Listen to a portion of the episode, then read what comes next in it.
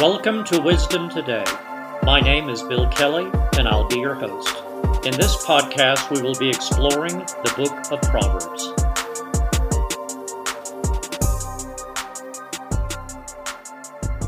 Open in prayer.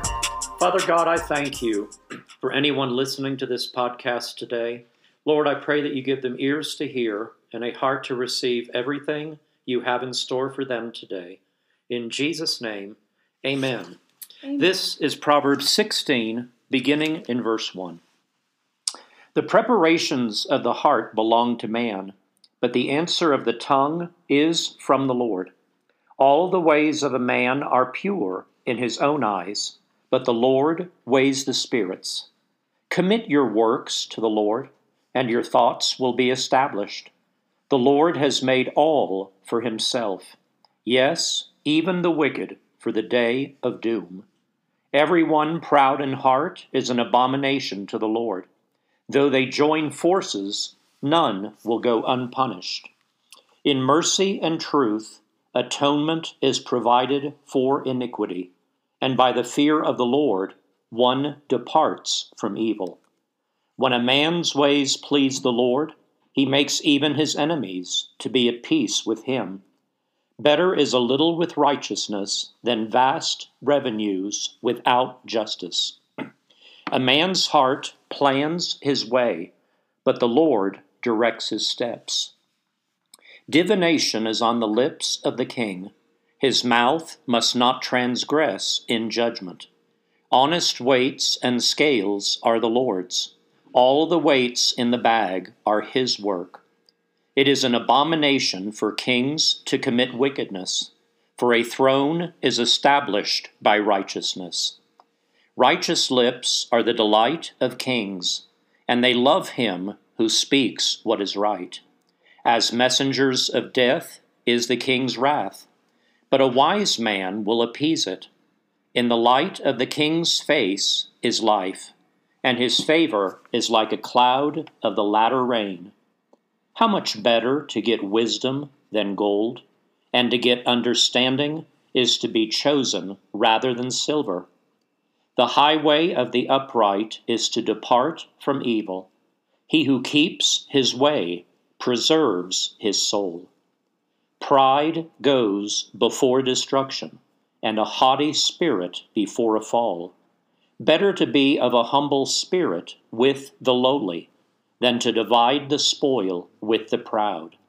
He who heeds the word wisely will find good, and whoever trusts in the Lord, happy is he. The wise in heart will be called prudent, and sweetness of the lips increases learning. Understanding is a wellspring of life to him who has it, but the correction of fools is folly. The heart of the wise teaches his mouth, and adds learning to his lips. Pleasant words are like a honeycomb, sweetness to the soul, and health to the bones.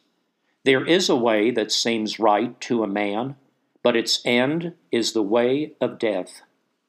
The person who labors, labors for himself, for his hungry mouth drives him on. An ungodly man digs up evil, and it is on his lips like a burning fire. A perverse man sows strife, and a whisperer separates the best of friends. A violent man entices his neighbor, and leads him in a way that is not good. He winks his eye to devise perverse things. He purses his lips and brings about evil.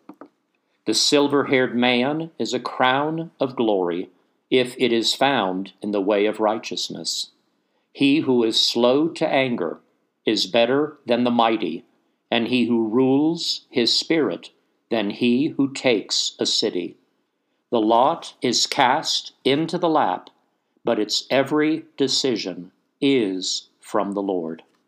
Friends, I have a special treat for you today. I have Grace Youngson, a fellow second year Charis Bible College student. And Grace, I'd like to thank you for coming on. I really appreciate you taking the time.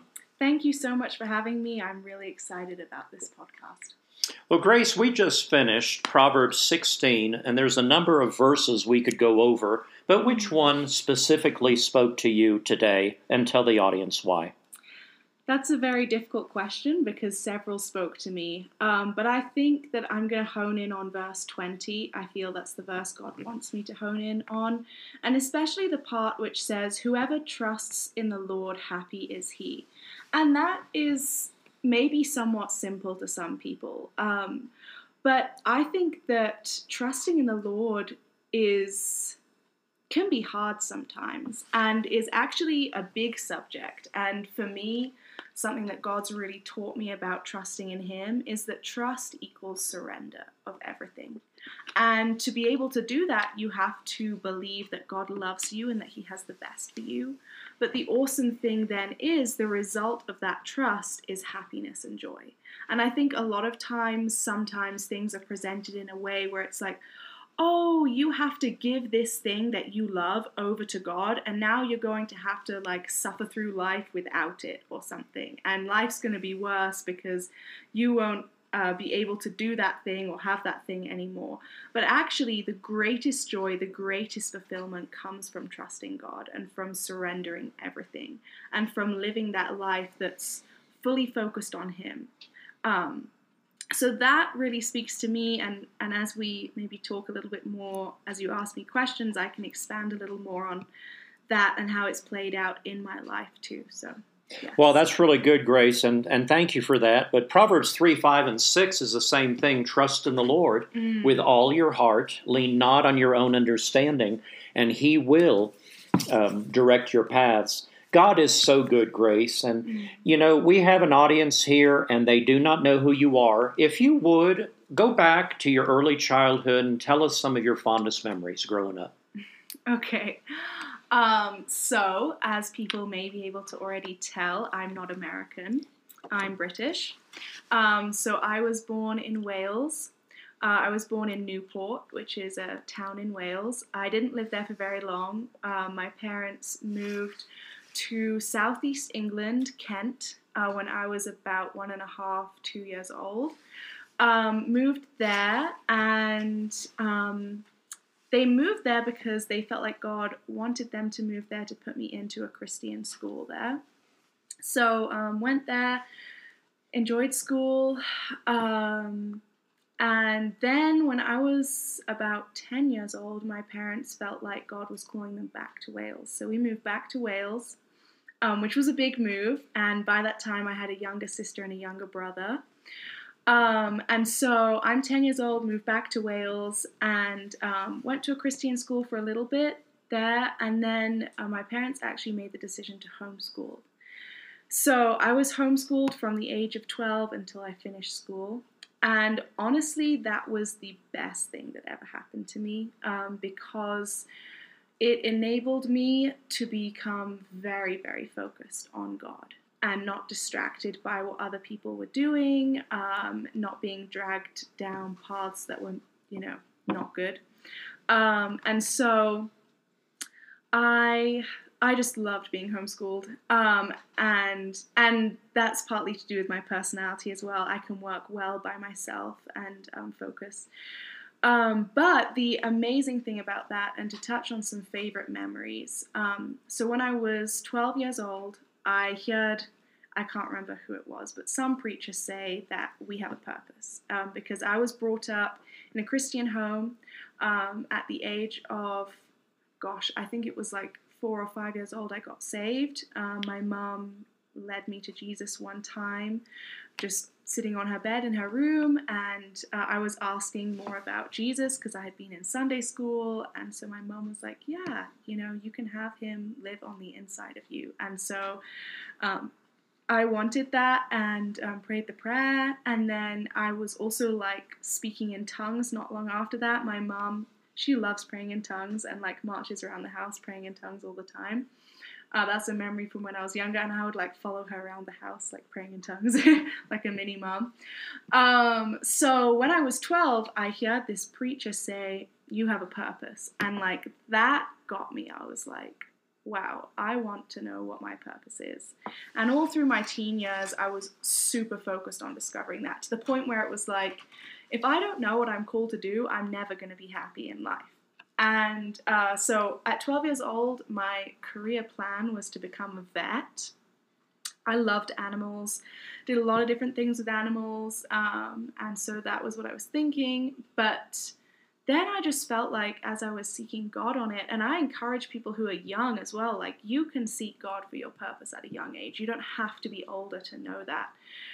So just seeking God, and I was like just feeling like that is not what He wants me to do. So when I was 15, I just for some reason, I don't really know exactly why I did this, but I entered a public speaking competition. Just I just felt attracted to it and it was actually part of being homeschooled. It was an opportunity that I was given with this um, this group, and so I was like, okay, I'm just going to enter this competition. And you had to. It was a Christian competition, so it was basically like giving a sermon, and you had to prepare a five minute message, all your own work, and then give it. And I spoke on like God has a purpose for you, and uh, it was the most fun I'd ever had. Like I loved speaking, and it was so cool. And I didn't know like whether I was good at speaking or not. I just really enjoyed it. And um, I ended up placing first in the competition, which to me was a huge shock. I was like, what? Okay.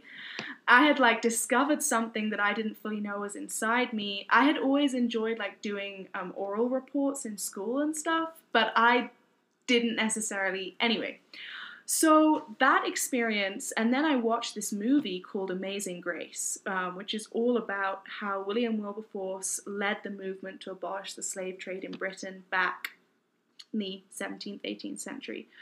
Um, well, 18th century. And watched that movie and just a few other things really impacted me. And I just felt like God was calling me into more of like a political realm um, and to be a voice for the voiceless. Um, so those are some of my favorite memories growing up too, doing the public speaking competition. Um, and honestly, I was super blessed to have an amazing childhood with awesome parents who always brought me back to my identity in Christ. Um, and I'm just very grateful to the grace of God for keeping me on the straight and narrow path growing up. Um, and yeah.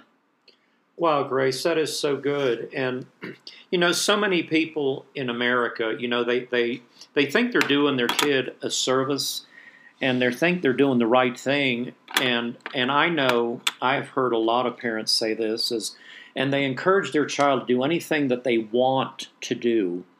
And I'm glad that you brought that up because God does have a purpose for every single person listening to this podcast today.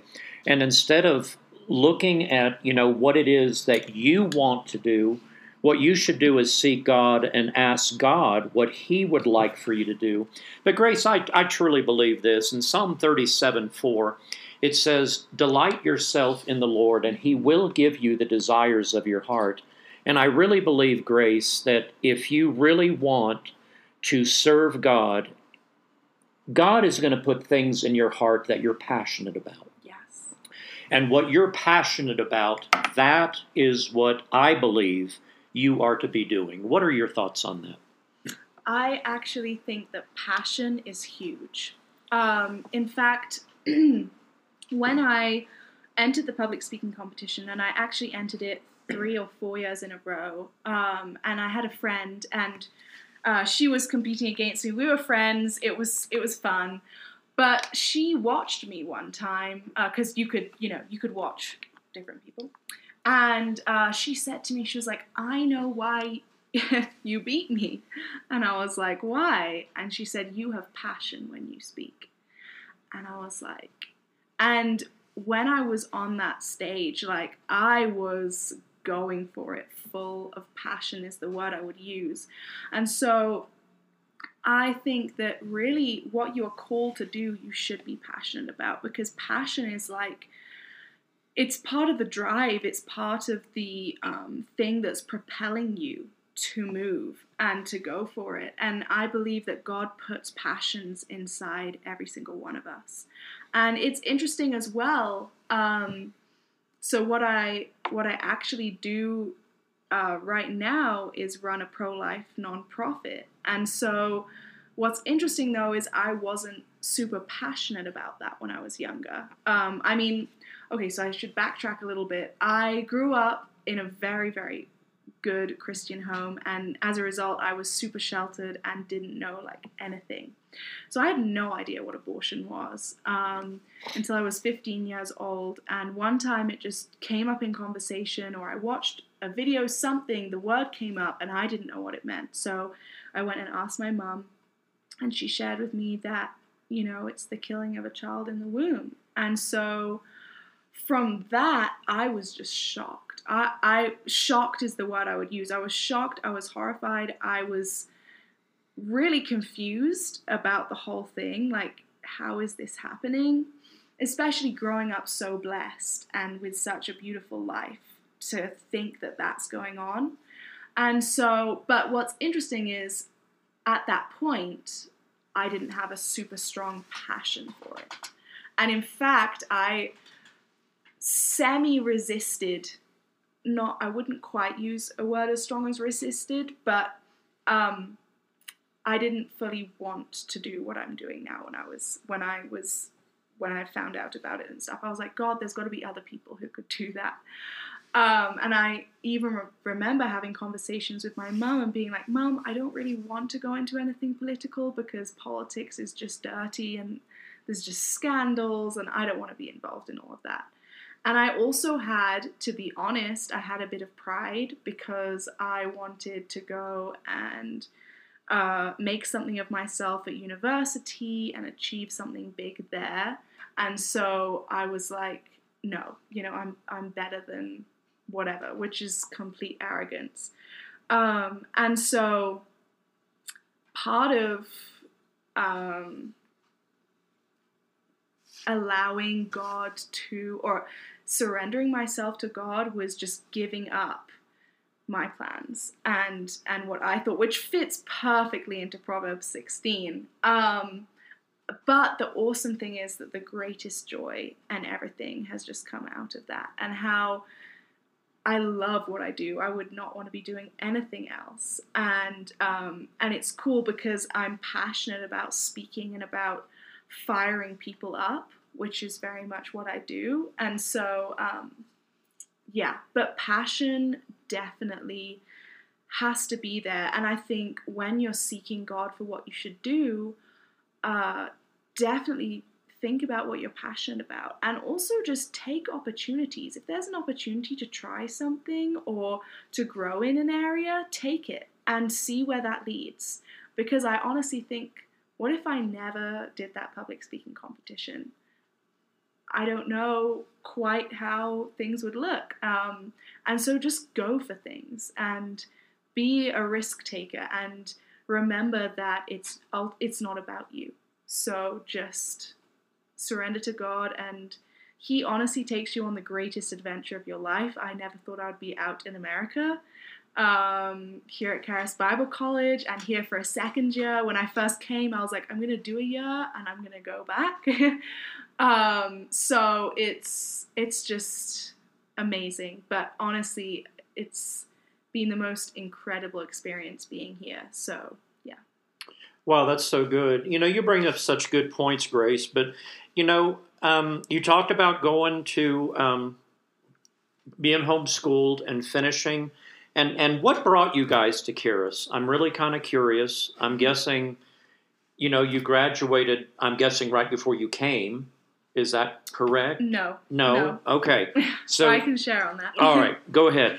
So, what brought us to Charis? So, I have a beautiful younger sister whose name is Shaloma. She's always been extremely adventurous and daring, and um, from the age, from a very young age, she knew what God had called her to do, which always challenged me because I mean, and when I say very young age, you know, she's like five years old and she knows her life mission, and I'm sitting there like eight years old and I'm I'm thinking like, okay, cool. And even when I was 12 and 13, it would really challenge me. I was like, God, how come she like knows her life mission and I'm sitting here like not knowing what I'm supposed to do?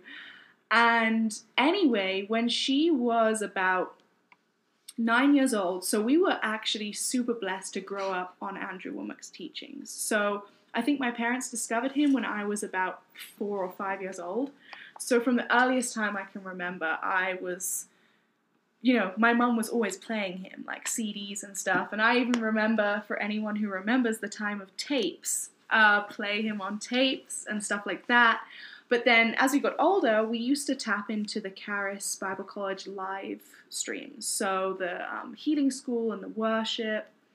And Shaloma was just nine years old. And one day she's like, comes into all of us and she's like, guys, I'm going to Charis Bible College when I'm older in Colorado. And I thought at the time, oh, good for you. You know, you're the one who's like going to go off and travel and do all this stuff. I'm going to stay here and pursue a degree in something. And um, so that was my initial reaction. And um, but then when I was like 16, 17 years old, and as I was really just seeking God on, you know, what I was called to do, and as I felt like He was calling me into the cultural world, like the political arena, um, and as I felt like, yeah, He was just changing things in my heart and stuff. I was like, okay, first of all, the one thing that really made me want to come was I I knew God. I grew up in a Christian home and I had a relationship with God.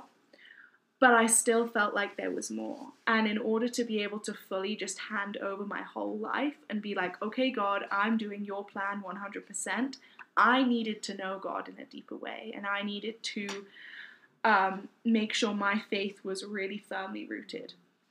And so for me, that was a big draw to come. I was like, okay, God, I am going to give you this time because I need to 100% know you are who you say you are for me to just hand over my whole life to you. And the other thing was that I felt like it was the best place that I could come to prepare for what I was called to do.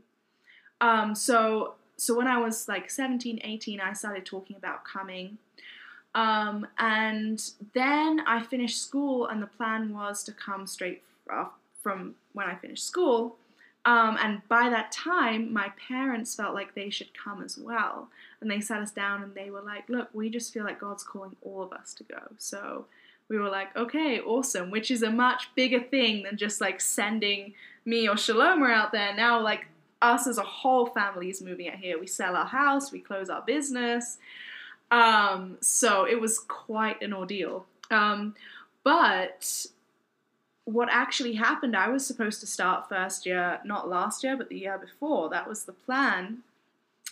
Um, but due to the whole COVID craziness, um, us as British people were actually not allowed to enter the US that year. So we physically could not come here. And so that actually was really gutting for me because I am a person who likes to get stuff done. And I was like, God, I want to get on with my life. Now I have to wait an entire year. What am I going to do for a year, especially when everything in the UK is locked down? So you can't really go out of your house or do much. And so at first I was really upset about that. Um, and yeah, but it ended up being the most incredible gap year ever because it was a time when I grew so much in God. I read a lot of different books. Um, and I also actually studied politics with a British university for a little bit during that year. It was just a year long course. It was a remote course because no one was meeting in person. Um, but the course really opened my eyes to what a mess the world is in because none of my teachers, none of my lecturers uh, believed in God, had any kind of conservative values really. Most of them were um, Marxists, very, very leftist, and they completely adopted the idea, most of them did, that you can't know truth.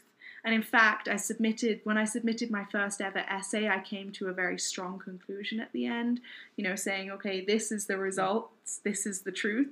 And my lecturer didn't like that at all. She was like, you can't say that. You know, you're supposed to just question everything, which is a complete brainwashing.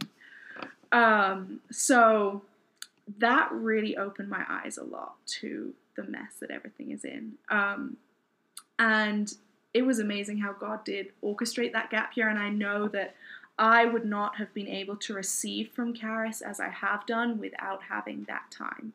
So, yeah, that's the long answer. wow, that's that's so good, you know, and you know we hear all the time, you know, preparation time is not wasted time, mm-hmm. and I'm here declaring that that was preparation time for you, and God was just yeah. laying the foundation for when you guys were going to come. And, you know, Grace, I just want to thank you. You know, you and your family have been such a blessing, not just to me, but to many people at Charis. And you guys are just wonderful. And, and you, you know, it, the love of God has always been present, you know, when, when I see you. But if you would, um, talk about your relationship with God. I, I really want you to know, especially when you got to Charis first year, you know, we're we're in school four hours a day, twenty hours a week, mm-hmm. and we're just consumed with the knowledge of God, and we're hearing it so much. You know, it, it's hard to take it all in. Mm-hmm. But but what did that year do to you, and how has that changed your life? Okay. Um, I'm going to be completely honest with this answer because I think that being honest and being vulnerable will help people. When I first came to Charis, when I first came to first year, and I touched on, you know, I needed to know God um, in a deeper way. And it's crazy to actually talk about this because this is so far from who I am now. Uh, but when I came to Charis, I was really scared of a lot of things. Um, particularly, I was like terrified to die, which is awful because I'm like, God, I'm supposed to be a Christian, and so like I shouldn't be afraid of this. And even the airplane flight over, I flew with my family, and I like gripped my sister's hand like the whole time, and I was just terrified. And so one big thing that I wanted to get out of Charis first year was, Lord, I I want to be a completely fearless person. I want to completely trust you, put my life on the line for you. And um, so Charis first year completely transformed me with that and took me to levels where I could trust God in ways that I never um, would have been able to trust Him and just showed me. I think the other thing that it really grew me in was, you know, as a leader, it's really important to be able to be decisive. Um, and I would struggle with decisiveness sometimes because I would be so scared of making the wrong choice, making the wrong decision.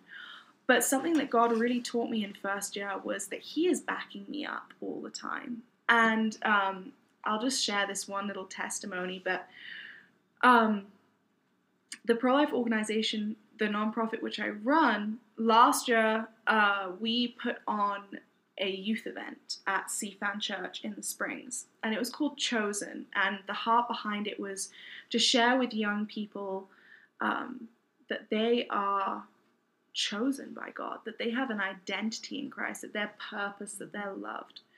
And so I just I just went for this. Um, I had never organized an event before and uh, just had like some Charis students. We were just a team and we just went for it. We, uh, one member of the team designed flyers um, and then we just handed them out in malls to get young people to come. And one of the things we advertised in the flyers was that we were offering a free taco bar.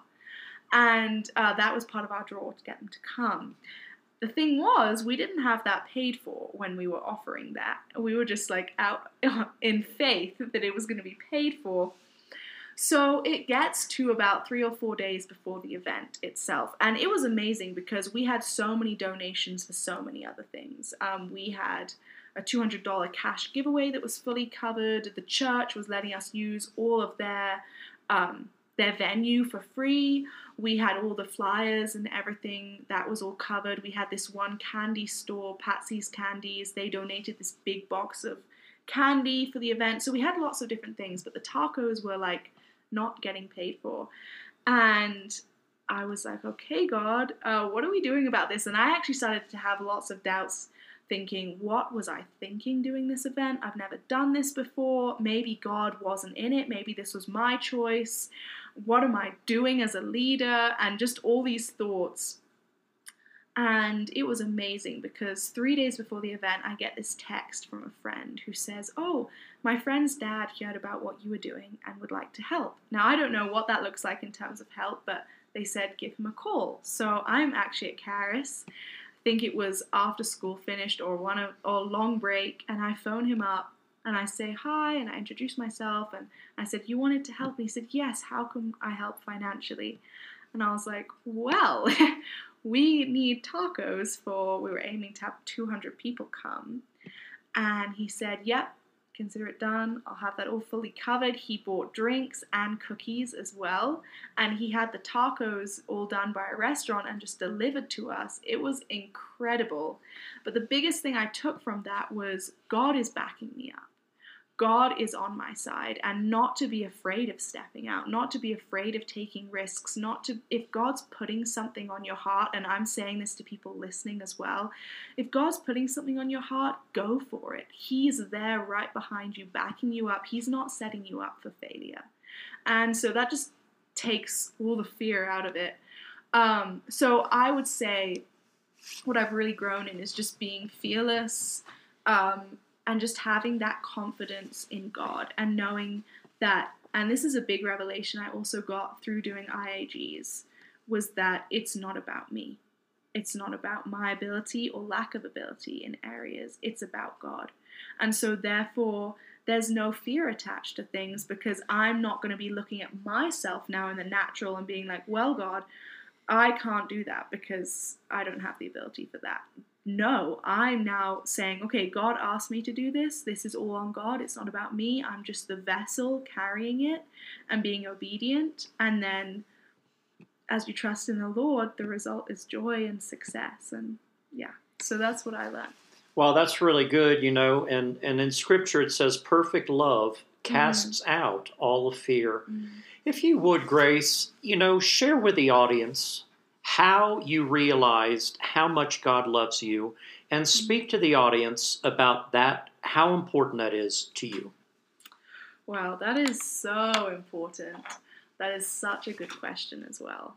Um, I would say one thing for me, uh, growing up in an, and I grew up in an amazing Christian home, but I still attached a lot of my worth and value and in some ways love to my performance. And I always managed to perform like very well in school and with lots of different things that I did. I did lots of extracurricular activities and things and I managed to perform like for the most part really well. And so then I attached the love and the acceptance to that.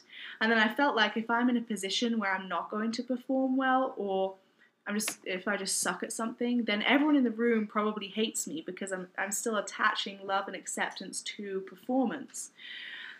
And I understood that, you know, God loves you no matter what you do or have done and stuff. But just the very value and I even placed value on other people sometimes based on what they did or didn't do. And so the biggest thing to me has just been a complete freedom from that performance mentality and just understanding that God loves me for who I am. God loves grace. And God doesn't just love grace because that's become such a cliche in the Christian world like, oh, God loves you. God likes grace. God likes you. God likes to be with you. God wants to be with you. And I just think more and more about and Jesus says this to me all the time. I go out hiking a lot and I pray in tongues a lot. And um, he's always reminding me of, like, Grace, I gave up everything because I wanted you. He gave up his whole life to have us. That's how much he likes us. That's how much he wants us. And there's such a security in that love then. Because love brings security which then frees you from fear and, and it brings safety. And um, that's that's been a big part of the revelation for me is realizing there is so much safety in his love. Because we look at the world and and growing up, um, very sheltered, um, definitely made me more kind of pure in heart and more uh, skeptical about things that I didn't feel safe in. And so um, I just, I just, like, I would never walk into a bar or something like that. Just makes me feel really unsafe. um, but so, but just with God, just realizing how safe He is and how much He loves us, and that His love doesn't change according to if I'm doing a good job or not. And He's committed to me, just like a husband is committed to his wife, and vice versa. They love is commitment, and it's a choice to be with that person, to encourage that person even on their bad days. And love isn't just this mushy feeling that is aroused when someone is doing something that makes you feel that towards them. Love is this constant, faithful choice. And so that is that brings a lot of then peace and just rest in your soul because you know that God's never going to leave you. He just loves you constantly. And honestly, I would also say that I can't fully tell you everything that's changed in my mind, in my heart. It's just also been a process where I'm like, wow, I'm a different person now. And just allowing God to do that and and letting God love you and realizing that he has the best for you. And as you follow Him, I think, you know, a lot of the time when we're maybe disappointed or frustrated or feeling negative emotions, it's probably because we aren't following God fully. And so, as you follow Him, there is just so much peace and joy, and uh, and that's just evidence of the goodness of God. And that's another thing that God showed me one time when I was in worship at Charis. I was just worshiping and I was thinking back over my life, and I don't have a radical testimony of like going off the rails and being radically saved. And I felt like God was saying to me, He said, Grace, you know, because sometimes you feel like in the Christian world, everyone's got this testimony, and then you're this simple person who just never strayed and just stayed the path, and it's like, where's my radical testimony? And God was just showing me, like, that is a huge testimony that He kept me, that He protected me. And as I stood under the shelter of His wings, Psalm 91, as I abided in that secret place, he kept me and he sheltered me. And that's just such a testimony of his goodness. And you're right, Grace. To me, there is no better testimony than you've walked with God your whole life. Really, that is the best testimony. But most people aren't there, Grace. But you know, you've been blessed, like you said, with parents. And Grace, I'm going to ask you this because you know your parents are here with you, they're fellow second year students. And how has that had an impact on your family? That now you can share the love of God and everything that you guys are learning at the same time. How has that changed the dynamics of your family? Yeah, that's a good question. Um, my parents, I've definitely seen them grow through Charis. Um, so it's definitely, you know, all of us are becoming more and more like Jesus. So our family then is becoming more peaceful and more like Jesus because all of us are growing in that. So um, that's definitely grown that. It's really cool to see my parents also realizing some passions and giftings that God's put in them. Um, and and seeing that in terms of the dynamics of our family um, I think one thing is it's sharpened every single one of our purposes and us knowing what we're called to do.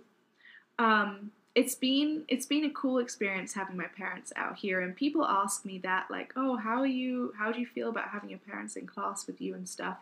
And I'm good with it. I don't have anything to hide from them. It's not like I want to go and like do something that they're like I don't want them to be around watching me. And it's actually funny because I'm in the same IAG small group as both of my parents now. Um, and it's actually really, really fun getting to watch them speak. Um, especially, I've enjoyed my dad. My dad used to be a teacher for a while, and um, before that, he was um, a business consultant. And so he has given like presentations his whole life. And so watching him speak is just really cool. Uh, and my mum too. My mum's like a fireball when she speaks. Um, so it's, I feel like it's definitely brought me closer to my parents. Um, seeing just, I enjoy seeing them grow and, and I think they're really happy to be able to be out here with me and Shaloma and my little brother and and see Shaloma and I at Charis growing and to be able to physically be a part of that and see that. Um, especially because you know I think once we all finish Charis, we're all going to go in our different directions, probably different parts of the world, and so it's a very special time to just have that together. Um, and I will also say I'm very thankful for my parents' wisdom being here. Because um, I think if I had come out fully by myself, um, I may have made a couple of different decisions that um, wouldn't have been so wise.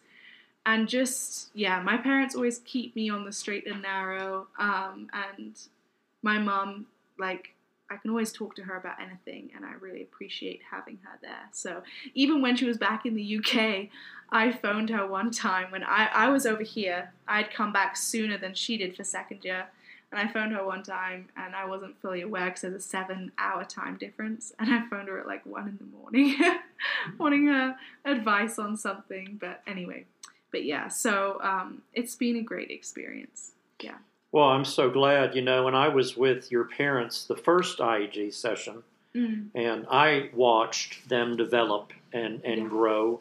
By the time, you know, they were finished, they were much more accomplished speakers than when they first started. And Grace, we're getting ready to go on our mission trip. We're both yes. going to be going to Alaska in, yes. in next week, matter of fact. And, you know, my question to you is what are your expectations for that trip?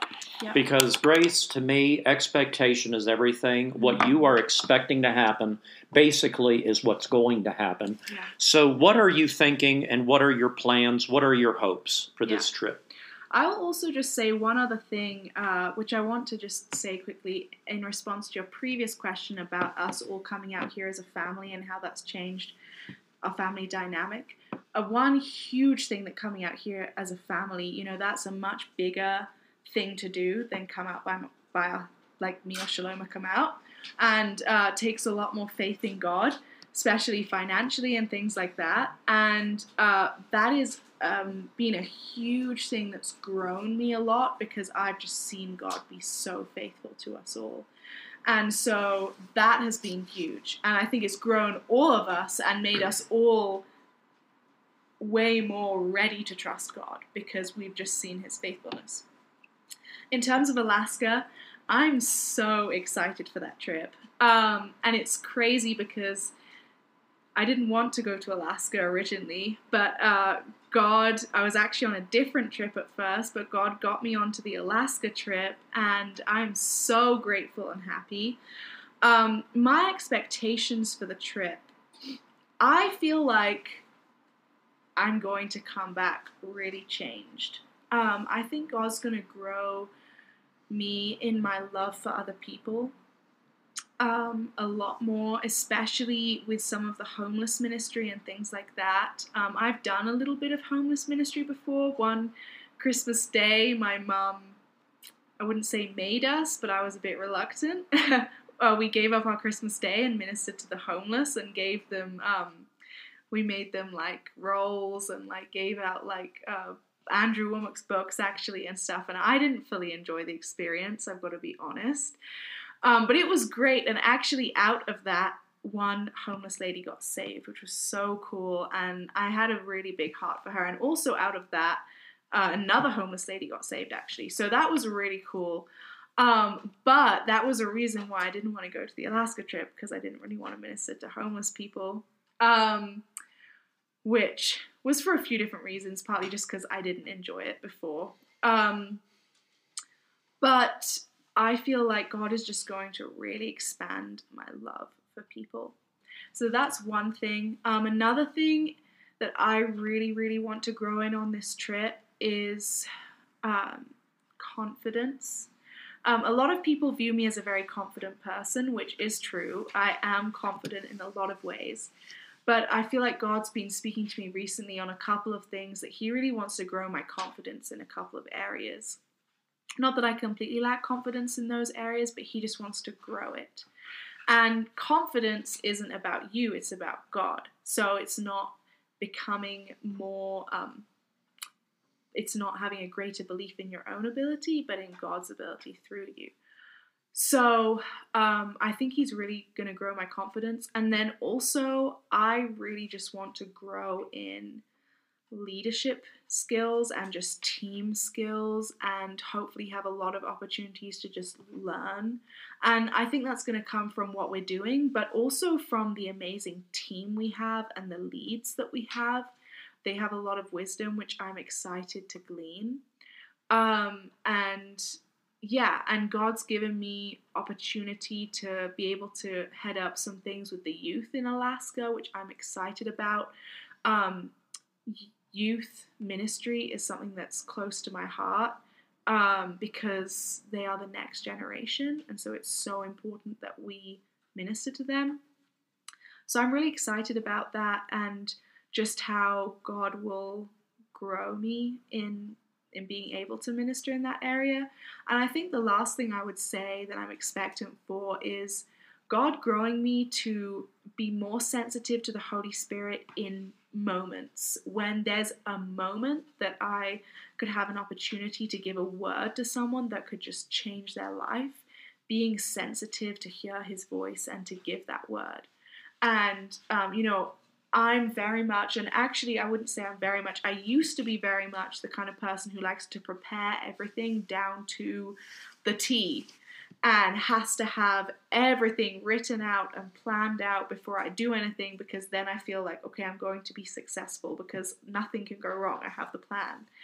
Um, but God is also growing me in those times when, you know, there wasn't time to plan. You didn't expect this situation, and now you're in a situation where you have the opportunity to minister to someone. And so you want to be able to just hear God's voice in that moment and be able to minister something powerful. So I'm excited for impromptu moments like that um, and just growing in that.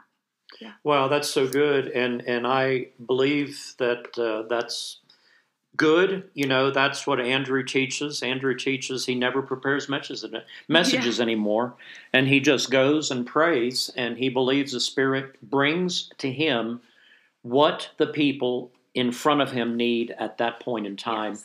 And I'm going to go with that. That's my philosophy. That's what I plan on doing. I think the more you allow the Holy Spirit to take charge, mm-hmm. I believe the more successful you're going to be. Yes. Um, Grace, we're almost at an end. What I'd like for you to do is talk a little bit more about what it is that you do, and uh, just just share what's on your heart now, moving forward. Mm-hmm. Okay. Um, so when I first came to Charis, uh, when I was in first year, around October time, I was asked if I would like to head up the Charis Students for Life group, which is a pro life group of Charis students. And I said, yeah, I would love to do that. Um, fast forward then, uh, we did the Chosen Youth event in March last year, um, and we did a few different things. We worked with Pregnancy Centre up in Woodland Park. But then come to fast forward to last summer, and I really felt like God wanted us to really dream big about what he had and, and was pushing me to dream big and had a very specific direction that he wanted us to take with what we were doing. Because there's so many different things we could do and I was very much the person was like oh, yeah we'll totally get on board with that and that and that. If it's pro-life we're going to do it. And God really uh, showed me that he had something very specific a specific purpose in mind for me and for the group and the team and part of that would also require us to raise a lot of funds, which then requ- would require us to become a 501c3, so our own organization. And um, so, and it was amazing actually because all summer I was seeking God about what that direction was. I knew there was a direction, but I didn't really know what it was. And God just orchestrated an amazing conversation with someone who really drew out. There's that scripture in Proverbs where it says, A wise man draws out that purpose in your heart. And he really drew out the purpose in my heart. We had quite a conversation. Uh, it was actually with the person, my friend's dad, who was the biggest donor to Chosen. Um, I had a conversation with him, and he really drew out of my heart. And what I felt was that God actually wanted us to minister to the church. Um, over half, uh, statistically, of abortions that occur are women who are actively going to church, like on a weekly basis. And 70 to 80% of women who have abortions identify as Christian. So, you know, before we should go into the world and try and change the world's mind and beliefs on this, we should be in the church because the church doesn't even believe the right stuff about this. And there's a scripture in Ephesians, it's Ephesians 1:23, which was just a scripture when I saw it I was like, wow, oh my goodness. And it says, the church is not peripheral to the world. The world is peripheral to the church. So, by implication, if you want to change the world, you have to change the church because the world is revolving around what the church is or isn't doing. So, God just gave me a very clear focus that we need to awaken the church to its God given call to do something about this issue of, of abortion, you know, to give people an idea of how big this issue is, over 60 million children have been killed from abortion in the US. And that is a big number. Uh, but yet it doesn't seem like it's a big deal. A lot of people don't really talk about it. And to give some comparison, everyone's heard about the Jewish Holocaust that happened under Hitler, and that was absolutely catastrophic and awful. What's interesting is that killed 6 million people. 10 times that amount of people have been killed from abortion. We have a gigantic Holocaust on our hands. And yet, very little is being done about it. And part of that is in the name of, oh, we don't want to offend, we don't want to be political. And the thing is, it's not a political issue. It is a biblical issue, it's a life and death issue, it's a God issue. And even in Proverbs 16, it talks about fearing the Lord uh, is to avoid evil. And Proverbs also says in another part that the fear of the Lord is to hate evil. And Greg Mohr shared with us in class one day that that word hate actually means to make a personal enemy of. And evil means things that bring harm. Well, abortion harms and kills its victims, and we are to make that our personal enemy. So, the message that God has called me to share and has called um, our team to share is very much, you know, we have, as a church, we have a duty to do something about this. So, the organization that I run is called Life is for Everyone. It's actually an acronym for the word life.